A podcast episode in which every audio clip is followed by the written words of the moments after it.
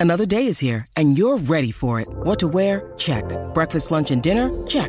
Planning for what's next and how to save for it? That's where Bank of America can help. For your financial to-dos, Bank of America has experts ready to help get you closer to your goals.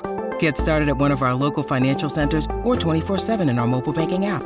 Find a location near you at bankofamerica.com slash talk to us. What would you like the power to do? Mobile banking requires downloading the app and is only available for select devices. Message and data rates may apply. Bank of America and a member FDIC. When you need mealtime inspiration, it's worth shopping Kroger, where you'll find over 30,000 mouthwatering choices that excite your inner foodie. And no matter what tasty choice you make, you'll enjoy our everyday low prices, plus extra ways to save, like digital coupons worth over $600 each week. You can also save up to $1 off per gallon at the pump with fuel points. More savings and more inspiring flavors make shopping Kroger worth it every time. Kroger, fresh for everyone. Fuel restrictions apply.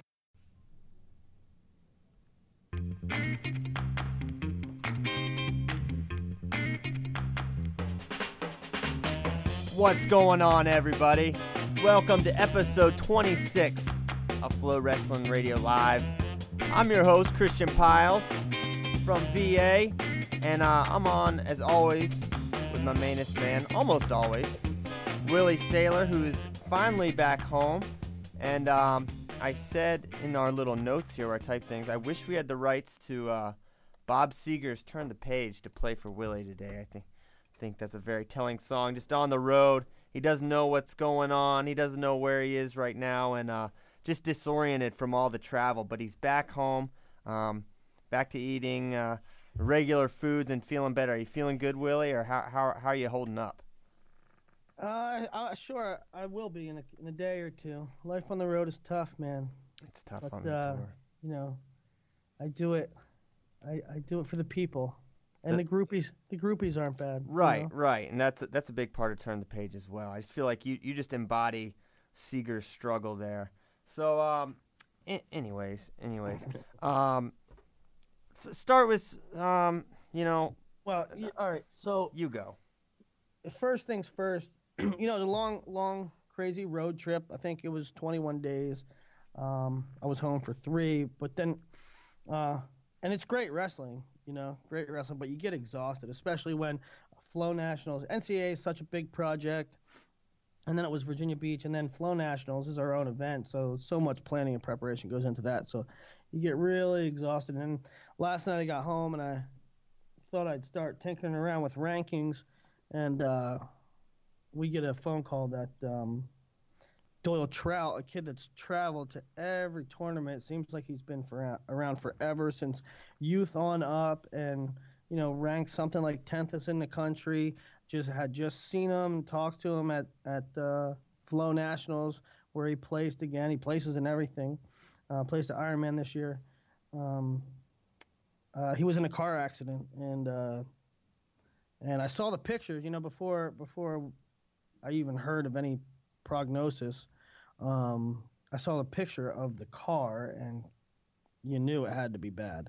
Um, And so he's in the hospital. I tweeted, and a lot of people tweeted uh, the pray for Doyle, and and um, just I mean, he he's in surgery, and uh, you know he, he's a kid that's going to Wyoming. Uh, he's going he's gonna. Uh, I mean, he had a scholarship, has a scholarship to Wyoming, um, and it, it looks like uh, he might lose a leg. Uh, Wow. so terrible, terrible situation. Situation there, tough, tough for him. Very tough. Obviously, our thoughts and prayers go out to Doyle and his family and and the people affected there. And it's just you know it doesn't get much sadder. Uh, you got a senior in high school, stud wrestler, by all accounts a good kid, gonna go wrestle at the next level, and um, that's that's in jeopardy now, and that's sad. So we just hope for a, a good resolution there, and um, again, thoughts and prayers to Doyle and, and everyone surrounding that situation. Um, and tough to segue from there into anything uh, seamlessly, but let's try, Willie. Let's try to, um, you know, talk about what's been going on because there's been a lot going on. You just got back from Flo Nationals. I was out at Iowa. You were at Flo Nationals, so we are we're very different places. But d- just talk. There seemed like uh, so much went on there. The finals that I was able to watch, I watched maybe seven or eight of them. It it, it looked like a great show, Uh, and the the- kids the- really mixed it up. the level of wrestling was really high, man. I, I was I was super happy with um, the competition and the level of wrestling there. Uh, also, incredibly pleased with the diversity. Um, Thirteen different states represented in 14 finals, so uh, we're getting talent from all over the country. Um, and the fight out of these kids, not just like the high level wrestling, but also the, the, the fight. And, and when, when the kids scrap like that, uh, you just know it's very important uh, to them. You, I, you, honestly, I don't see at the high school level uh, fight and determination like that, except for a couple times a year, maybe. Um, uh, Fargo in the blood in the in the re- what used to be the round robins and now the semis and and um, I mean the NCAA is, is the complete embodiment of that, right? Like Yeah. just scrapping, going for broke, everything on the line, and, and maybe to a little bit lesser degree, but you, you can see that in, uh, there at Flo National. So it was awesome. Uh, th- there was nine kids that had formerly won um, um, Flo Nationals, eight eight champs returning, and Pletcher who had won two years before, and only two of them won. Wow. Um, so that also goes to show how difficult it is to win. And so, uh, yeah, I mean, uh, you know, and the level of wrestling was high, and, and then we had some premier premier finals and big time stars.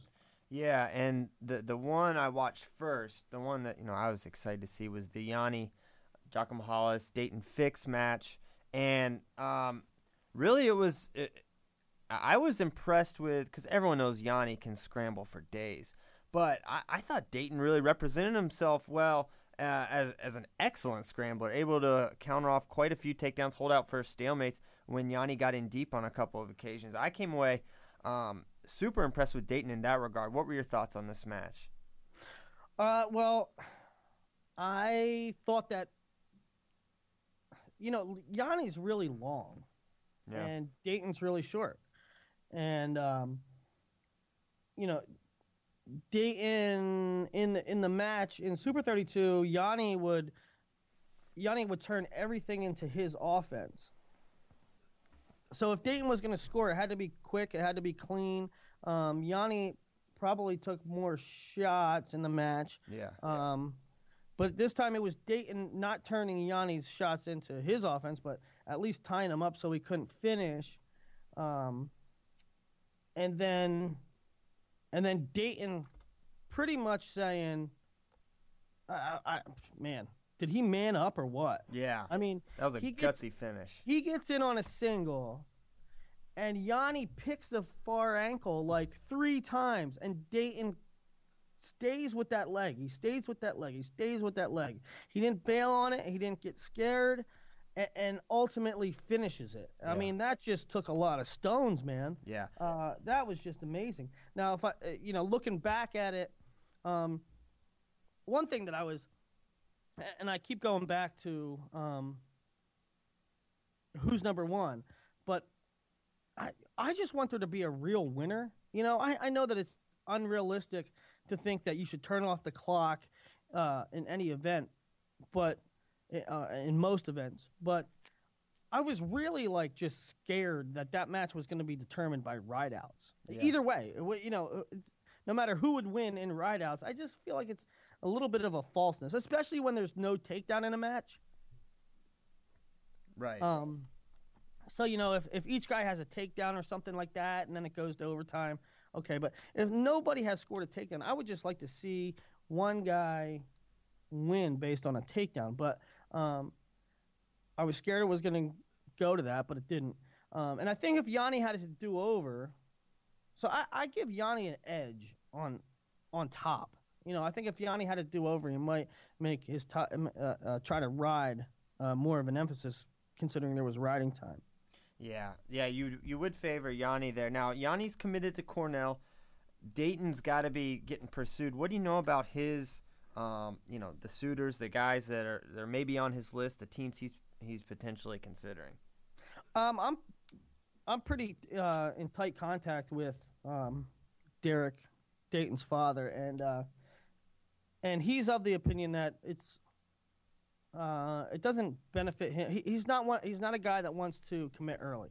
Mm. Um, you know, he wants to see all the options. Wait, wait until late in the process, and I, not real late, but he's not going to commit as a sophomore.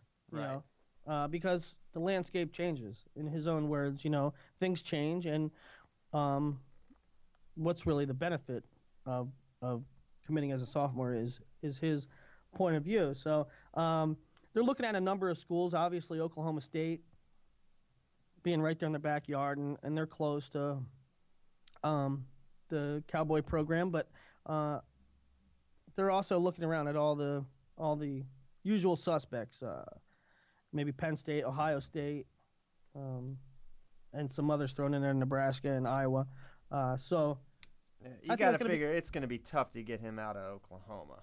Um, i- Right, As right. mu- much of a pull as you know, Cael and Coach Ryan have, man, that would be, it would be something for them to pull and pluck him out of Oklahoma, uh, out Mm-hmm. of John Smith's hands. So that'll be interesting to to watch develop because he's um, obviously proven he's going to be uh, he he should be able to co- contend and and do well at the next level. I think he's got all the goods, and I love Yianni as well. I think, man, he's a great fit at Cornell, isn't he?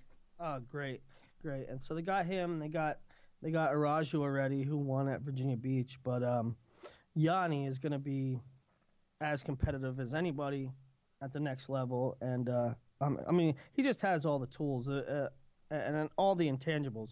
Class act kid, Mhm. works hard, um, isn't reliant on one particular thing. Right. His his all around game is great. So it's not like if something uh, if something doesn't work for him in college, um, he's gonna struggle to have to adapt. I mean, he's as a sophomore in high school, he is excellent at every position. Yeah, it's hard to believe how young those two are. Um, okay, We said it. We said it at um, Flo Nationals. Like these kids doing things. I mean, and I'm talking about. I'm talking about across the board. I'm talking about you know not just the finalists, but the kids who placed fifth and stuff.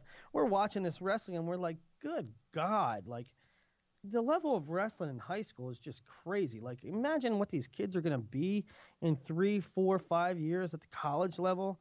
Um, a- and even the youth tournament, we're like, man, they were they're like they know more stuff than we did when we were in high school. Like they're, it's it's amazing how the country how good the country's getting so soon. Now even even uh last week when we put up those kids scrambling from Oh, the man. Ohio tournament. I mean those kids they're like 6 years old and they they already know what they're doing. yeah, uh, that was that was like a mind blowing match. How good both even the kid that lost it kind of got away from him. The kid that lost, I was super impressed with that kid. I thought he was like doing some r- ridiculous stuff. I think they were both good, even to the point where I think I saw Dake and Nick Sulzer tweeting about it. They were they were impressed, and so it's not just us radio dorks that, that thought it was amazing. I think they they got some respect from some pretty high level competitors themselves. So yeah, it's it's incredible how good these kids are at, at such a young age, and we're kind of seeing the the fruits of that at the high school level. Uh, another big final, and uh, it was we were in a hotel like watching the Flo Nationals finals, Bracky and I, and like we cut on the red Pletcher match, but our internet was terrible. It was like cutting in and out, and we just came in at um right when Red locked up the near side cradle, took him over and pinned him, and then like it cut out like pretty much right after that. So we actually got to see it, and it was man. I mean, it was just like methodical. Like he had he had a plan, he executed it in a match where I went back and watched it. Luke Pletcher looked pretty dang good, right? You think you think Red had a plan? Uh, I think he had a plan to to cradle him. I thought it looked pretty methodical, didn't you? Didn't you think he set that up? Um, I mean, I think he might have been looking for it, but um, I don't know. I mean, there is a combination of of Chad Red being long and Luke Pletcher being small. I thought. Uh, I, I- I mean, take nothing away from Chad Red. I mean, he looked for it. It was there. He was able to do it. But I mean, I thought that. I thought that Pletcher, the first two periods looked amazing. I just I mean, I thought that. he, I thought Pletcher completely out wrestled him. To be honest. I, I mean, he was better on his feet, and Red was better on the mat. I thought I just said that Pletcher looked good in, in the first two periods. He got the takedown. He almost he dang near had a second takedown. Um, Chad Red very hard to take down too. So I think that says a Oh, lot yeah. about says a lot about Pletcher. But you know, I mean, Red Red overcame something big in the semis. He kind of like, I thought it was. There's a, so Caden Store. He's wrestling Caden Store. Caden Store vastly, vastly underrated. Um, but there was kind of a really shaky call against Red, and and and that pushed it to overtime. And Red didn't really bat an eye. Um, so good composure there by him in the semis, overcoming what, uh, what pretty much everybody thought was a bad call and getting the win there, and then trailing Pletcher and still getting the win there. So you like to see that um, grit re- of. res- resolve and grit, right? Yeah. So so so your thoughts were that that Pletcher out wrestled him. That's interesting. Um, well, and when I say when I say Pletcher out wrestled, I mean I'm not I'm not insinuating for one iota that Chad Red isn't amazing. I'm just saying in those four minutes, I thought um, Pletcher was on his way to a win. Yeah. Oh no, one hundred percent. I agree. I agree with that completely. Now, two both of these guys are unsigned too, right? Uncommitted, I should say. Yeah, I, and I said it in the uh, in the beginning of the match is uh, in the beginning of the tournament that, in my opinion, they're they're they're the two most coveted guys in the country. Yeah. Um, I love the talent of both of them.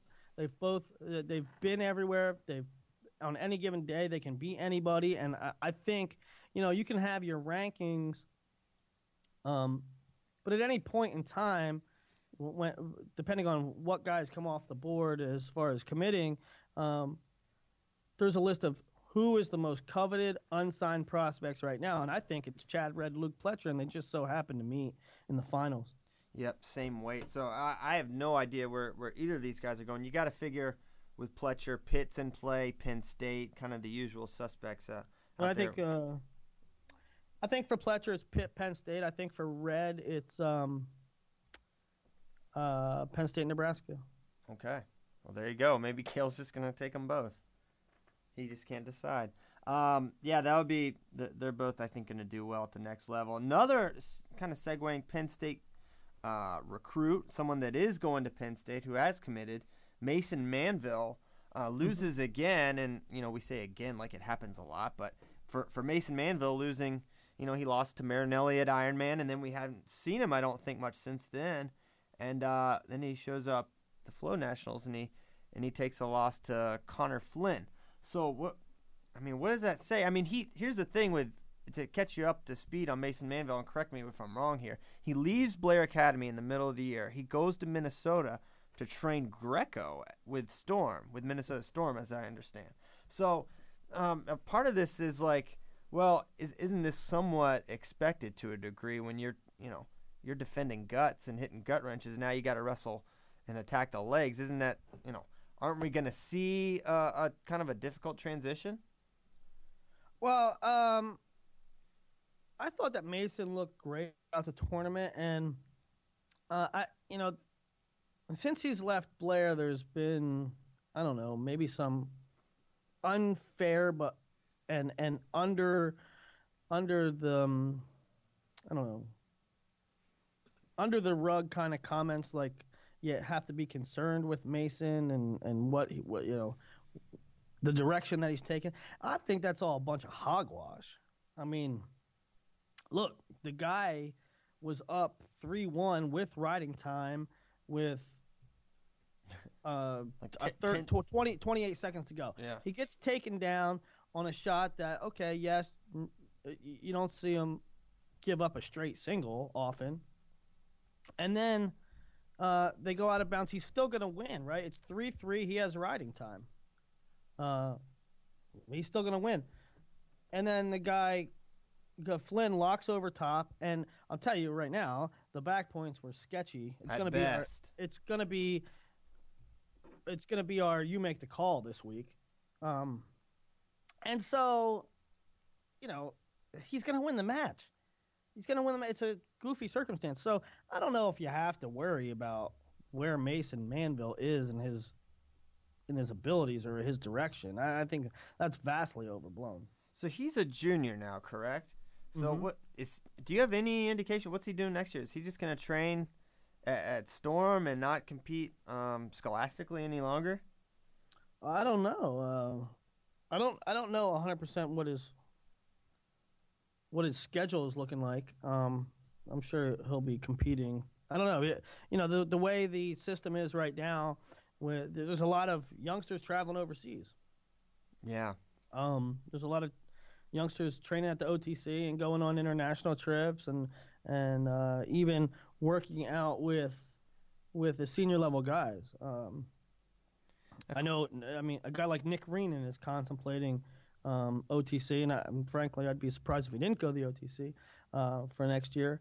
But um, Mason Manville will have plenty of opportunities to to um, to train to train at a very high level, and uh, I, I, would be surprised probably if Mason didn't hit uh, Super 32 and, and, and Flo Nationals again next year. Um, and frankly, I'd love to have him at who's number one. Uh, you know, so I'm sure he'll he'll mix in folk with his international style. Right, and it seems like he has a Greco focus, but he's a, a cadet freestyle world champion. Is is Greco actually his better discipline? Um, I think there's a shortage of guys who are really really good. In right, Greco. and so, and so, I don't I don't know this for a fact, but I would think that the the mindset for, for them is Greco's the path. Greco's the path to the spot. Right. Right. Yeah.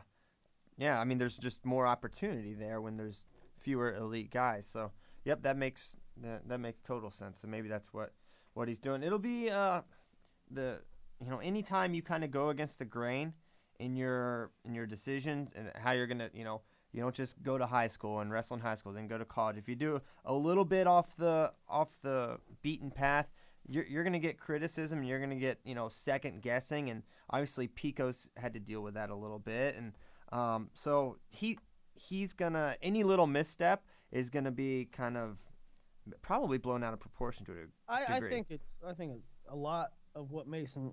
I think a lot of things people are are very um, over analyzing everything that Mason does right now. But Mason's still amazing. I mean, give me a break. Yep, yep. So nothing to worry about if you're a Penn State fan, Mason Manville fan, whatever.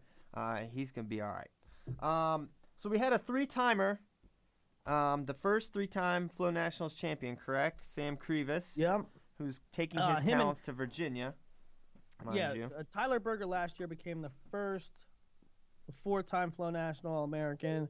Um, and then this year, Luke Pletcher and Sammy Krivus became the second and third four-time All-American.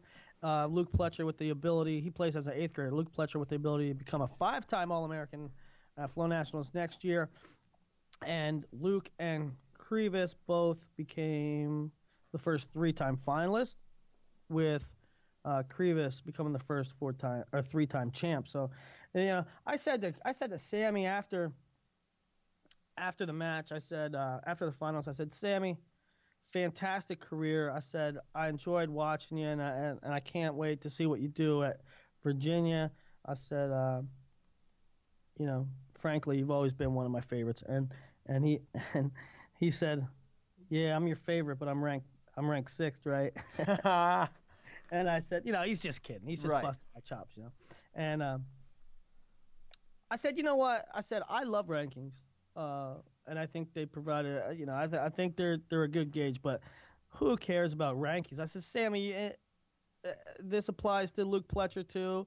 Uh, you guys take a loss here and there, but on any given day, I mean, who's the best wrestler in the country at your weight?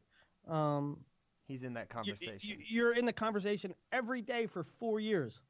yeah. So uh, rankings, uh, rankings at the top anyway you know, when you're talking about the first handful of kids, uh, it's based on what just happened recently, and not not like who is the best de facto wrestler in the country.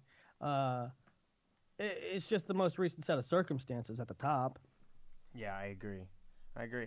Um, all right, Flo Nationals. What else you want to get to? You want to get to? Uh, um, well, how about um, you know, Zeke Moisey kind of set West Virginia on fire there at Wow. NCAA's, and and uh, you know, you always have to go back to when Sammy was at this school. He did big things, and when Sammy uh, was at that school, you can see a dramatic improvement in the guys he worked with, and now. Uh, with Zeke Moisey doing so well, you go, wow, Sammy's making a huge difference yet again.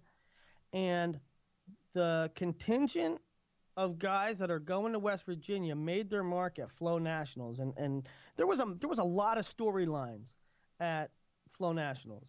Um, weight changes, talent, riding time, uh, different states represented, how many um, guys that were guys that were making setting Flo Nationals history with the finalist appearance in AAs, and one of the storylines was uh, the West Virginia, the kids that are going to West Virginia, how well they were doing. Yeah, um, I mean, you got three champs. They had Flynn, who at NCAA's, I'll, I'll, you know, I don't follow high school wrestling, but so closely, I I'd never heard of Connor Flynn. And Maribel's like, we really like this Flynn kid because he wrestled in the border brawl thing, right? Mm-hmm. So and I was like, oh, okay.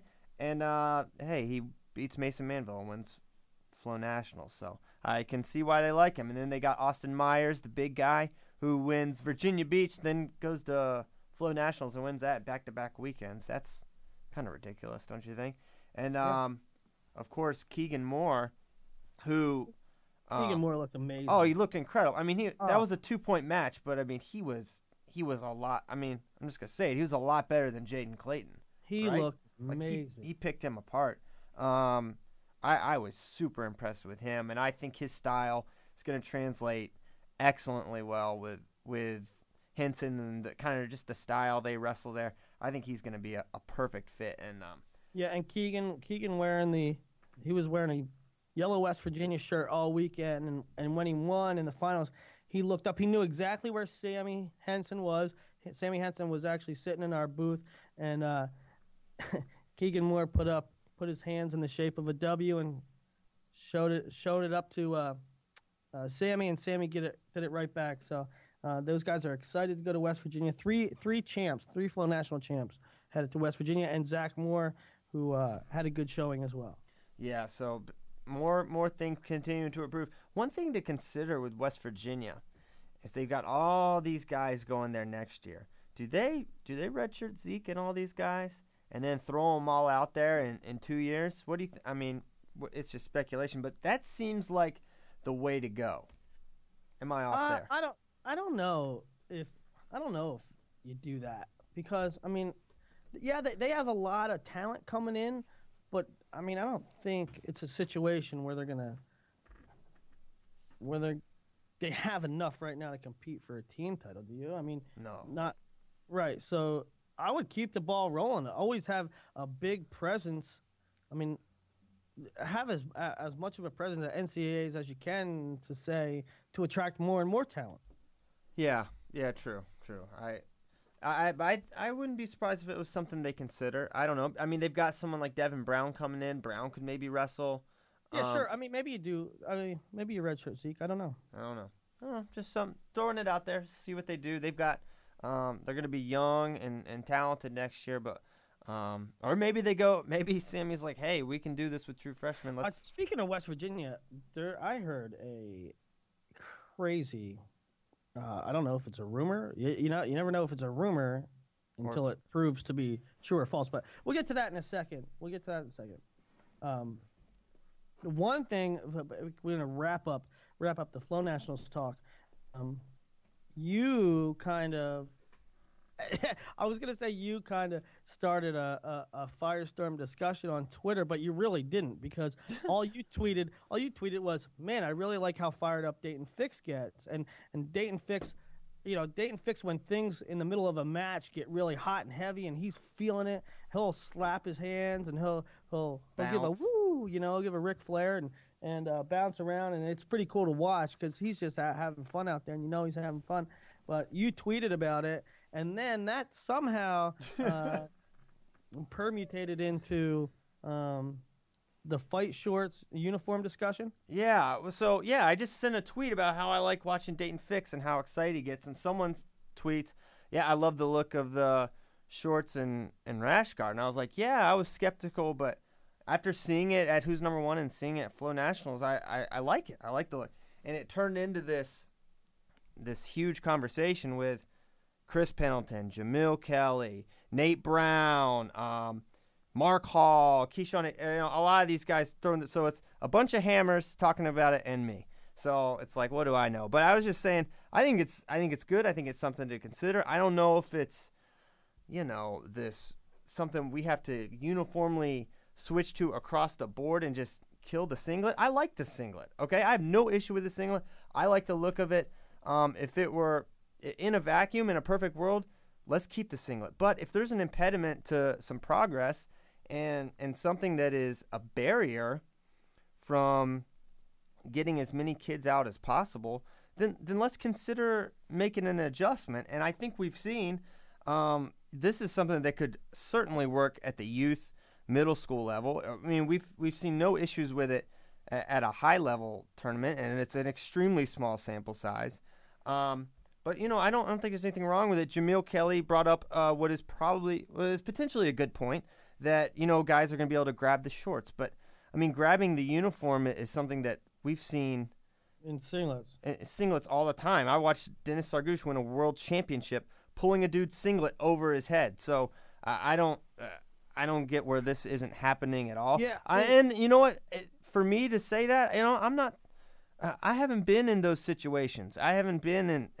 in a high level wrestling match like this. So in a way, I do need to defer, but at the same time, I was like, let's not only just look at the worst case scenario. You can't live your life finding the absolute worst case scenario for any idea and saying, well, that's why we shouldn't do it. Well, first of all, uh, well, I, let me t- say my particular stance. When when this was first proposed, uh, I was on suicide watch. Like, uh, uh, Martin insisted because you know for Flo- for who's number one, I'm I'm I'm pretty much in control of everything, right? Like like as far as the event itself goes, and and and who we bring there, and you know those kind of things. Uh, I I, I pretty much take care of all that. But then Martin was like, "We're got we're they're wearing fight shorts and compression tops," and I'm like, "No, they're not. Oh no, they're not." And he's like, "Oh yes, they are." and well, we there was long, drawn out discussions and arguments and fights and and he's like Willie, I, he's like, you know, the look of the singlet deters participation at the youth level, and I'm like, but I'm like, how? And he's like, because kids are self conscious, and it's a it's a to to to not to uh, people outside the sport, it's a weird thing. You know? Yeah. Uh, nobody walks around in life wearing a singlet, and when you're out there on a mat, it's it's different. It's a different thing, and you know, I'm like, well, if you are, if you're self conscious because you're wearing a singlet and you're self conscious about your body, you ain't tough enough to wrestle anyway. So you might as well not even participate. And and he's like, that's your perspective. You know, he's like, that's.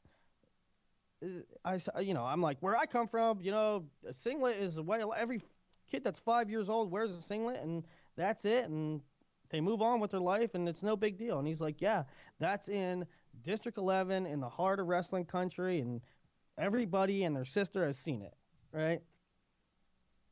But it's a deterrent in a lot of places. Yeah. Uh, it, you you're out there and you look weird and, and look and, and look that's different. So um, what's the harm in trying something new and what's the harm in um, I mean there's a benefit to looking cool. There there, there just is. Uh, if you can if you can change something from look that's weird that's a spectacle to look that looks pretty freaking cool. Why not? Yeah, I mean, right? I, I agree completely, and it's not as though we're changing this in, anything about the sport or, or impacting you know how the how the sport is wrestled. It's it's a it's a small small adjustment, and you know is it at the is it alienating at the youth level? Yes, but I, I'm here to tell you, and Willie, this is kind of just contrasting the cultures we grew up in, right? So you're in, from wrestling country. Wrestling is nothing where I live in Virginia. So these guys, I, I can't tell you how many kids, football players, have told me, you know, wow, yeah, no, two guys rolling around in spandex. I don't think so. Um, they they don't. There's, and some of that's bravado. Some of that is, the kids are self conscious in high school. Okay, body image is is a, is an issue for these high school kids, bigger kids, small kids. It doesn't matter. And to have your, I mean, let's just say it, your freaking bulge out there for all the world to see. That's that's different, man. That's something that, from an outside perspective, which when I'm recruiting and asking these kids to wrestle, a sport they know nothing about, and it's like, oh yeah, you're gonna be wearing this, um, I can get it because for me, I love the sport, but for them, and you're they don't know the is- beauty of it. Uh, like I said, you, you know, you're turning something into a, oh, that's different, that's weird. I don't know if I can get on board with that. To looking cool, uh, you're also turning it into.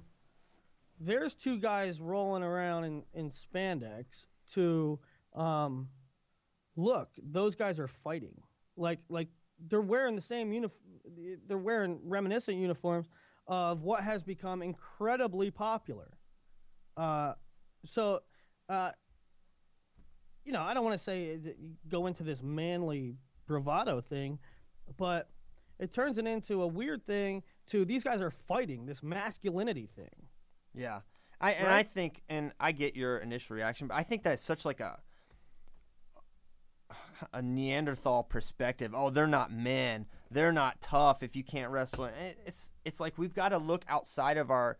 That that's the main thing in all this, and it's, it's No, no, something. okay. It's something I had to come to. You got to look beyond yourself and, and and look at the other factors, and not just think. Understood, but it's positioning. It's positioning, man. Like if you, uh, you know, UFC has become incredibly popular. MMA has become incredibly popular, and um, those dudes are like, you know, you look at uh, the, the guys in the cage, and you're like, those dudes are warriors. They're beasts. They're incredibly tough and bold and brave, and if you're putting rest, if you're changing the uniform from something um, that's sti- that's stigmatizing to something that's reminiscent of of toughness, now you're changing perception, Right. which is that not a good thing? No, it's totally a good thing. And uh, one thing, a couple people said, "Don't we have bigger problems in wrestling?" Don't we? Well, sure. I mean, are we? Is our imagination so small that we can only fix or adjust one thing at a time? It's like, yeah, there's one. There's many problems with the rules. There's many problems with with a lot of things. This is one. This is one of many, and no one. And, and I'll tell you what, and I'll tell you what, it's one thing that it's one thing that if FloWrestling can't control everything, like we're not in charge of everything. We're not in charge. We can't change rules, but you know what we can do? We can do what we can do. We can if we have the opportunity to institute some sort of change that we think is going to be beneficial we should we can do that right like if we if we can do something beneficial at who's number one if we can do something beneficial at Flo Nationals then that's something we can control Yeah, and uh, credit credit Martin for having some foresight. Something I guess he's he's uh, has a track record for doing. I think it I think it's good. I didn't like it at first. Um, you know the the competitors. Um, I it was say- it was a mixed review. You know, Mark Hall actually said you know he liked it, and uh, you know Keyshawn Hayes didn't didn't prefer it, and that's you know it's okay. It's I, I get that they're not all going to prefer it, but I think there's a, a there's a place for fight shorts and compression shirts, and even if it's not in the Olympics or NCAA level, there's a place for it. Uh, let me say this. Well first of all i think it's going to be very very interesting when united world wrestling unveils what the i mean because because it's it, people some people like think that we're doing this in a vacuum um, like we're we're the only ones that are doing it. Like, why at flow events are you enforcing this? Well, it's coming, guys. You, uh, United World Wrestling, wrestling at the highest level, is going to institute change in in what the standard uniform is, and whether that whether we have been in line with what's coming, I, I don't know. I don't know exactly what's coming, So it, it'll be a very interesting thing when United World Wrestling finally comes out with what their uniform policy is. And it's it. Sorry, and and it's interesting that um you know singlet. It's all all this like traditionalist thing, and like oh the singlet. Someone said the singlet is the uniform of warriors, which what a joke that is. No, it's not. The, military people wear the uniform of warriors. Wrestlers are wrestlers. So I thought that was a stupid statement. But anyways, the the traditional thing like this has always been God didn't ordain the singlet to be the uniform of wrestling from the beginning of time till now. Um, so let's not pretend this is what has always been worn in wrestling. No, it's all you've seen, but that doesn't mean it's the entire that entire history of the sport. They've been wearing a singlet because that's categorically false. So don't don't pretend this is the way the sport has always been done, and this is a, an integral part of what makes wrestling wrestling because it is a, a very ancillary part of of the sport. Am I wrong there? I mean, you can look at you can look at well for, uh, from a from a level of, of just um, you know being being what it is like a level of theory right? Anything anything that's change um, you take you take for granted at this should be this right? Sing, wrestlers wear singlets. Well all right we we drink coffee in the united states and people in england drink tea like there's, there's no there's no universal truth Right. in anything. Um, but But you- you looking, look, you, you look at you look at wrestling leagues around the world and they wear different stuff. People in mongolia wear different things to wrestle in and and there's oil wrestling in i don't know iran or something like or india or whatever. I mean there's different things. So the singlet is not a universal given Yeah, so it's it's again people not looking beyond themselves and their own preferences and experiences and not seeing the world as a bigger place as it pertains to wrestling and otherwise. So look beyond yourself for a second and you might find um, that you're not actually saying things that are true. Um, we good on the Now, I will say this. Go. I will say this: if it was up to me, if they said, "Willie, okay, you're going out to compete, and you have uh, X number of options," I would. I don't. The, the fight shorts to me are too baggy, and if they're going to go with fight shorts, and they being us, I guess, or or UWW or whoever, uh, the I think the fight shorts that we had in Flo Nationals were a little baggy. Um, I'd like to see them tighter. Um, and if it was if it was up to me, I would wear ones that were tighter. And but my uniform of choice would be compression tops and bottoms. I would wear compression bottoms. I just feel more comfortable in them.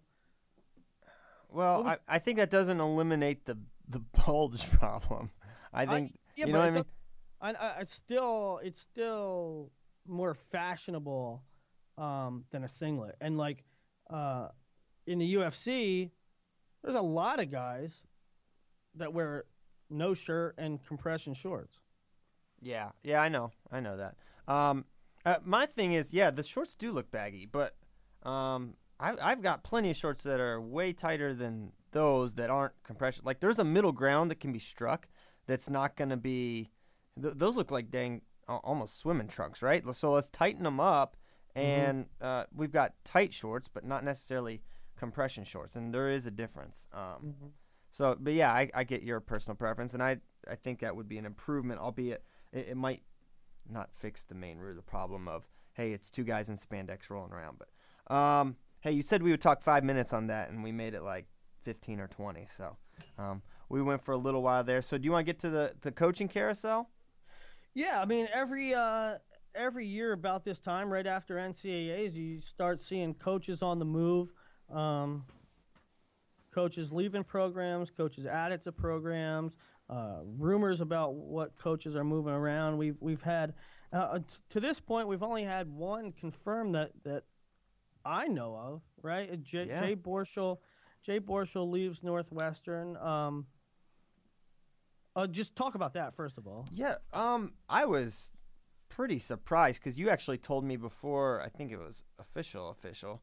Um, I was like, this doesn't make sense, man. It's like, and you don't. There's so many potential reasons. You know, I think he's going back to Iowa. Maybe he just wanted to go home. But uh, the, the impressions I always got is that you know things were good there and that you know uh, he seemed to enjoy it. He and Pariano seemed to have a good relationship, but I, uh, and they probably do. But you know, you, you look for reasons why why you leave a job, and, and there's different things that come to your mind. But um, I think that's a pretty big loss for Northwestern. But of course, they're going to have the opportunity to to um, to replace him.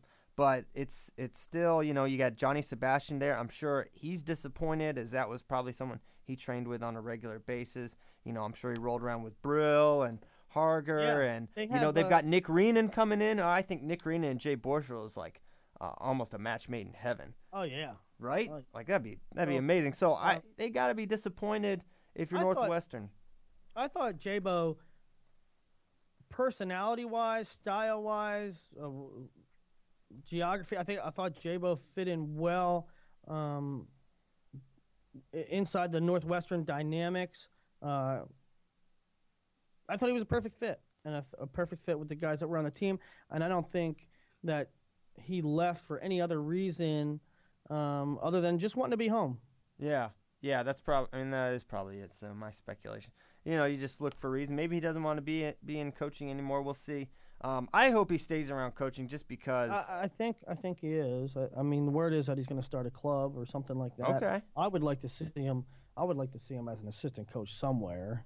yeah, I Um, I selfishly like to see these guys at I D- just think D1. I just you know? he offers a wealth of knowledge. I, I think he's good, a very good coach, um, and I'd like to see him at the college level. But that's just me. I mean, people have, and Jabo has his own destiny to fulfill. Maybe it, it is in uh, in a club, but um, so that inevitably leaves the question: um, What about all this talent that's going to Northwestern, particularly in the middleweights with Brill and Sebastian, who are already there, Reenan, uh, who's coming in in a year or two.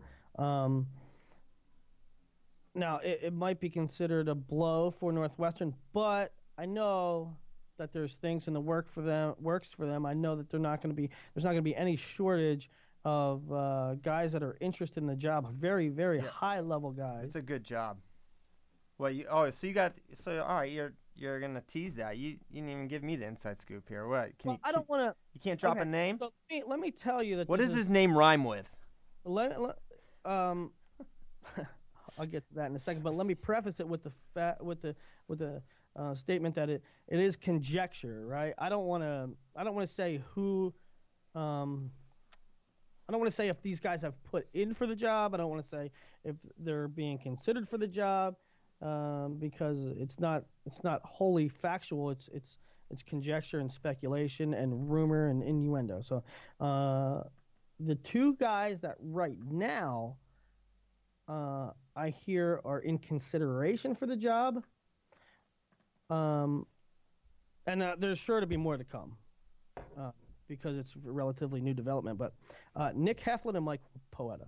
Okay. Wow. Yeah, definitely two great options there. Yeah. Wow. Poeta, I'd like to see him. Uh, I think he brings a lot, but you know, Heflin. Heflin would be good with the with the upper weights too. He could kind of he could go with the 74s all the way up to you know 97. So Oh, they had the. I mean, Northwestern has the number one heavyweight in the country coming in, in Zach Chakonis. really, Yes, I literally don't know anything about that kid. Yes, he's very good. Apparently, number one. Okay. Um.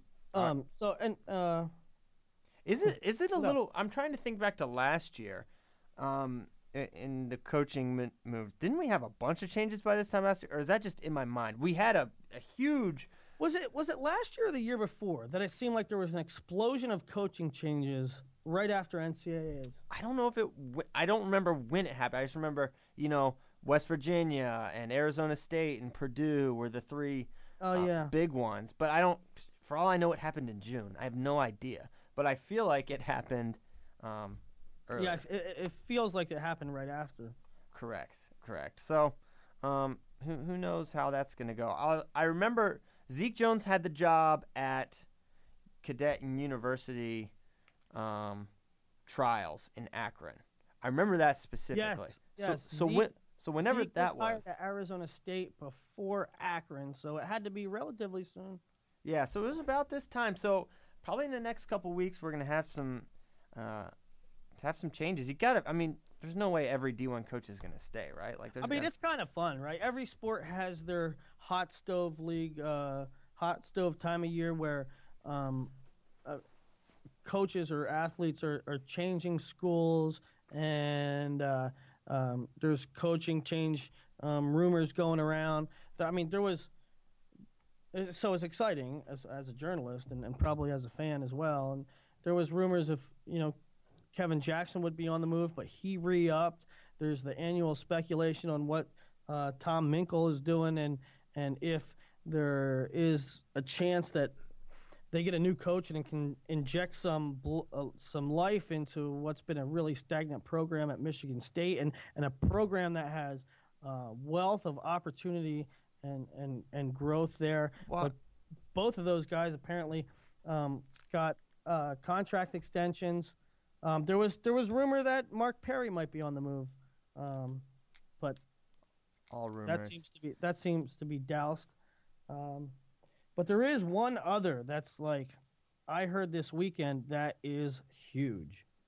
what? I heard uh, that Tony Ramos was going somewhere. Stop. Tony Ramos, wrap your brain around this. No. Tony Ramos to West Virginia. No. Why not? Well, why not? Um, well, first, let me say I have no idea. Let me uh, and let me say when uh, for, when when the person the person told me this matter of factly. The the, the per, uh, I was talking to a guy and he said, uh, "Man, Moisey really did great this year." I said, "Yeah." I said, "That's my boy, Zeke Moisey. Uh, I love that kid." And he's like, "Man, just think how much better he's going to get with Tony Ramos in the room." And I'm like, "What are you talking about?" And he's like, "Yeah, Tony. Tony's going to go uh, train at West Virginia." Wow. And I said, hey, "This, get out of here." I mean, yeah, yeah. Us guys at Flo, we hear different rumors all the time, and sometimes we're like, "Yeah, yeah, okay, buddy," you know. And uh, that was sort of my first reaction, but I'm like, it doesn't, it doesn't quite make much sense. They have Danny Felix there, who's do, uh, obviously doing a great job. Sammy the Bull, who's um, legendary in his development of lightweights.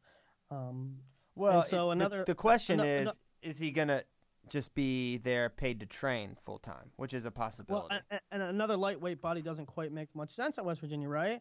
Um, Uh, it does if it's Tony Ramos. The guy's on the right, freaking it does. world team. It does if it's a. It does if it's a training situation. Now, follow the breadcrumbs. I mean, this is this is where it's kind of coming from. Art Martori is on record saying that he is going to inject money into Sunkist programs, and that's two programs. That is Arizona State and West Virginia. And you know, for a long time, for a long time, Sunkist, uh, you know, it started, it evolved at Arizona State, but um, there was also this period of time where he would support and fund guys to train um, wherever they might be. You know, you might be at, you might be at, uh, I don't know, Nebraska or or Boise State, and you might be a Sunkist athlete. But he has made the comments that now with Sammie Henson and, and Zeke Jones in place, Sunkist sponsored athletes are going to be only at uh, training at Arizona State and West Virginia, so that uh, his money is going to support the programs that he believes in. Right, so Wow. think about think about that now. Now it's starting. Now Tony Ramos to West Virginia is starting to make a little bit more sense, right? So Tony Ramos, uh, West Virginia would have um, senior level athletes that are paid to train in Tony Ramos, Nick Marable, and Dom Bradley. One uh, lightweight, middleweight, heavyweight. So now it makes sense, don't it? It that makes sense. It, it, uh, believe me, it makes sense for West Virginia. I mean, duh, I mean, duh. Yeah, you get Tony Ramos in your room. That's what you want to do. Tony leaving is what surprises me. Someone that you know, I interviewed him this summer and asked him, man, what does this say? You know, Iowa has a guy on the junior cadet or, or wait, the junior university and senior world team with Gilman, McDonough, and Ramos. And he says, you know, if it means this is the best, you know, room in the if you're a lightweight and you don't want to come here, there's something wrong with you. Um, So it's kind of like, well, he feels this way about Iowa. He says, you know, this is where this is where you have to be if you're an Iowa wrestler. He's met his goal. I mean, no, he hasn't met his goals because he wants to win world championship. But you know, he made the world team. So you've got to figure that that's what makes me skeptical. Do you mess with what is, you know, become eh, probably in many ways his home? Um, he's met his wife there. He's gotten married there. Uh, they're gonna have a kid if they don't already have one. I mean, they, you know, he's kind of really built a life for himself in Iowa, and he's having success there. And maybe he needs a change of scenery, a la you know Ed Ruth and Jordan Oliver.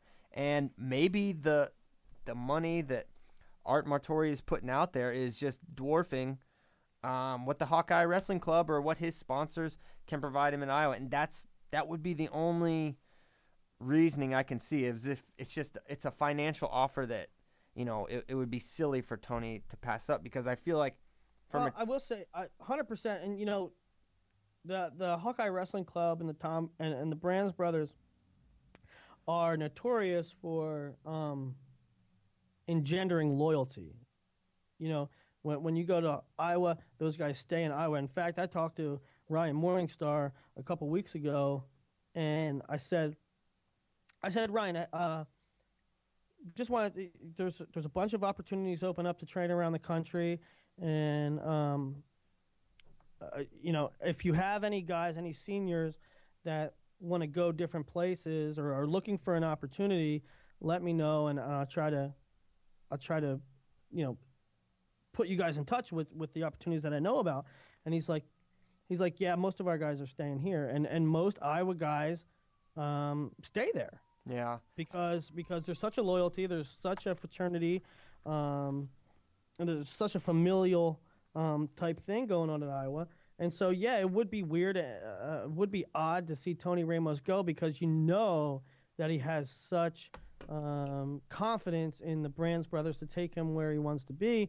That being said, Danny Felix and, and Sammie Henson will get him places too. I mean, Yeah. those dudes are good. I don't doubt that one one iota that that Sammy and Danny and company can can get him to to, to reach his goals as well. Um, just color me 100% skeptical on this. Not doubting you, Willie, or your source or, or anything. Um, but but I'm taking a wait and see approach and. Uh, Right. but uh, man, again- I but again, hey, I mean, not, people don't uh, just pull things out and I mean, this is not this is not um I'm not saying that Tony Ramos unequivocally absolutely positively is going to West Virginia. I'm saying this is something I heard by a guy that is, uh is gonna know. I I- I'm saying that this guy is like boys, like you know how you put your two fingers up and and and you wrap them together and and they're really tight. Uh, this guy is tight with Izzy. Yeah. Well, is- that so like- follow those breadcrumbs there. Um, T Ram. So um, that's what I'm hearing. Whether it proves to be true or false, I don't know. I'm just putting it out there that that's what I heard. Um, and you know we're we're coming short on time again. We're, we wanted to get into the WWC Big 12 merger. We wanted to get into a little uh, U.S. Open stuff um, and senior level stuff, but maybe we'll wrap it up. Do you know any? We'll we'll get to those topics on Wednesday. It's going to be Wednesday this week because Christian is taking a very much, very much needed vacation. Um, but uh, maybe we'll wrap it up. Christian, is there anything, any any coaching moves that you might see that might be warranted or or or or interesting? Sure. Well, warranted. ab- I mean, th- there's a few. Um, and and I got to talk to a coach. Uh, I'll keep his name out of it at at Iowa when I was there uh, about this, and just uh, I expressed my frustrations, and he kind of echoed. How does Tom Minkel ha- have a job? Um, how is he still getting re-upped, and what? But but not that. Obviously, he's not going to leave a Big Ten coaching job. Why doesn't the administration want to win? Like you can win, you can win at Michigan State. You could just be done with Minkel. Bring in. There are so many, and and I believe this, and this coach reinforced. there are so many coaches. uh, if you if you got rid of Minkel and introduced a semi big name, uh, Michigan State would like their fan base and interest in the program would just bloom. Yeah, I mean, all it takes is, is someone mo- motivated to win and someone with, uh, uh, uh, you know, a young guy with fire. And it's like, um, this coach said to me, it's like, well, these, these administrations, they're just happy with, you know, he doesn't Right. break it. He doesn't Well, I break mean, any we- rules. He doesn't break any rules. He graduates his guys. Yeah, I guess that- his that guys be- don't get arrested. So That should be baseline expectations. But I mean, we could spend an we could spend an hour talking about how terrible Minkel is and and you know who could possibly replace him and what the problems are there and everything else. But I'm saying like I'm asking you what coaches. All right, for instance, Mike Evans and Mitchell Port are looking to get into coaching. oh, Um, m- maybe maybe that's a question for you. What other what other graduating seniors do you think would would you like to see coach? Well, it's it's tough because do you want to see him, you know, compete at the next level? You want to see like Mitchell Port, you know, he could wrestle freestyle. Evans probably No.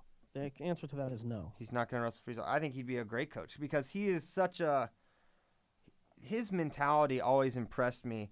Um, his interviews after defeats, I just feel like he's got the such a good head on his shoulder, such an even keel guy. Blue collar hard worker. I think he's going to do well. Um, so yeah, I'd love to see Mitchell Port, and I think he'd be a great fit and a great hire at, at a number of programs. We ran out of time, Willie. Um, we thought we were going to run short of stuff, and then turns out, you know, we, we we made it happen again. We had plenty and more to go on. So we'll we'll be back on uh, Wednesday and uh, nine o'clock, same time. We appreciate you guys tuning in. Uh, Willie, thanks a lot, man, and we'll we'll talk Wednesday. later on. Yeah, Wednesday, 100%, 9 a.m. Central, and um, we will see you guys next time. Thanks a lot.